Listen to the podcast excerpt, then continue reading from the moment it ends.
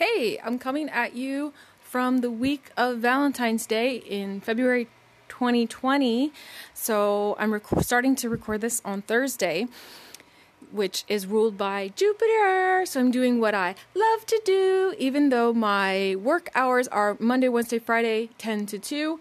Um, that's when I work, technically. I um, depends on what I'm working on that I actually work. And the other days, uh, I do, you know, go on errands and such if I have to. Of course, every day I have to take care of my children in the house to a certain extent. I have a partner who helps me with that. But what's going on this week? Well, right now I'm listening to the astrology podcast. I'm listening to their Denver meetup. Um, I'm watching it actually on YouTube on my Roku, not an hashtag no ad um, and also listening to it on my um, speaker connected to my Spotify. TMI, too many details. Um, I'm looking at astrology of relationships. Oh, snap.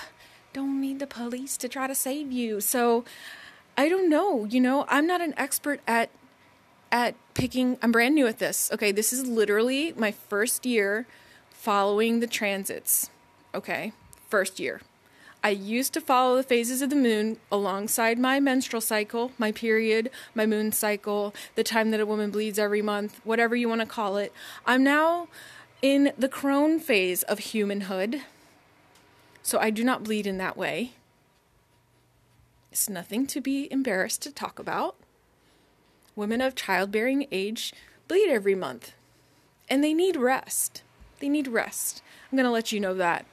Um, but that that's neither here nor there because I'm talking about relationships. I mean, of course, the menstrual cycle can also be tied to relationships, but relationships in the natal chart. So, what do I know? I don't know stuff, but I do know this.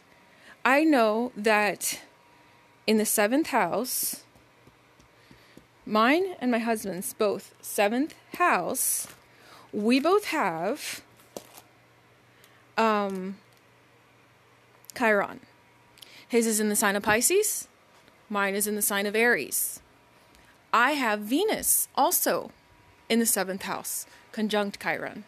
Chiron is the wounded healer, Chiron is the orphan.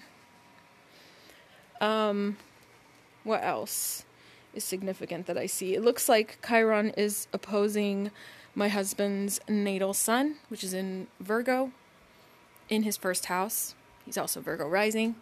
I love that he lets me just have his chart as an example. He's such an angel. Um, not that we get along like an actual person. In fact, I'm spurred on right now to make this podcast because I'm literally anxious because he told me he's coming home for lunch, but he didn't tell me this morning. And I was expecting to have lots of hours of uninterrupted quiet time, which is fine, which is fine. I need to be flexible. I share this home. So, what I'm trying to look at today is what does it mean that Venus is in my seventh house? I know that Venus in the seventh house can be a lucky placement, but not if Venus is in her detriment or fall. Let me see. I'm going to turn to my Chani Nicholas book and look at her chart in the back. It's in the in the back. It's like append, appendix 2. Um, Venus, Venus, Venus. Venus See, Venus wants to be in Pisces. And she's in her detriment in Aries and Scorpio, which is what um, I have is Aries. And then, oh, so and and my husband's Venus is in his 12th house, which is Leo. So, and it's conjunct Uranus. No, it's conjunct Uranus. No, it's conjunct Uranus stop making Uranus jokes just because I talk about the planet Uranus because you seem 12.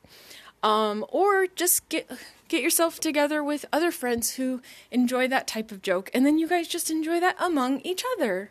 So much fun. I'm going to continue to say Uranus and not think of that I'm saying Y O U R space anus, okay? Because it also is a planet and it's um yeah, it's it's interesting, unusual energy. Um, I'm just learning this. All of this is for entertainment purposes only. I read my friends' uh, charts in order to understand astrology because you can't just understand something only if you look at yourself, you guys. And my friends have chosen to share it with me. I've got about 25 at this point. I don't I can't take any more volunteers. And I'm spending the next year following people's transits. If you are on the list and have your birth stuff and we have been in communication and you don't want to be, please do let me know because I can open that spot up for someone else. So, um, in the meantime, I, I just rotate through, especially if someone messaged me and is like, What's going on in my career? What's going on in my love house? That kind of thing. Then I can look that stuff up. Okay. So, right now, hopefully, um, if you wanted it, you found out from me what your profections are. I'm still working on yours, Amber. That's my that's my task for today. So I wanted to start this podcast, and I wanted to um, work on Amber's profected year, profected house to see what her themes were. And I already saw actually it's eighth house. It's eighth, eighth house themes. I also have eighth house themes, but we have to remember too, it's going to be in combination with another house. So um, for you, I don't remember what the second house uh, is. That is the other theme of yours, but I can tell you right now to start with, if I haven't gotten back to you yet with your profections, is where's my chart? So, the other thing I want to talk about, and I don't know if I'll get to it in this episode or if I'll make it an actual separate episode, depends on how long I run my mouth for this first part. But the other thing I want to talk about is I know I've already mentioned it to you. Uh, what moon phase we were born on and how it affects and how it manifests in our personalities.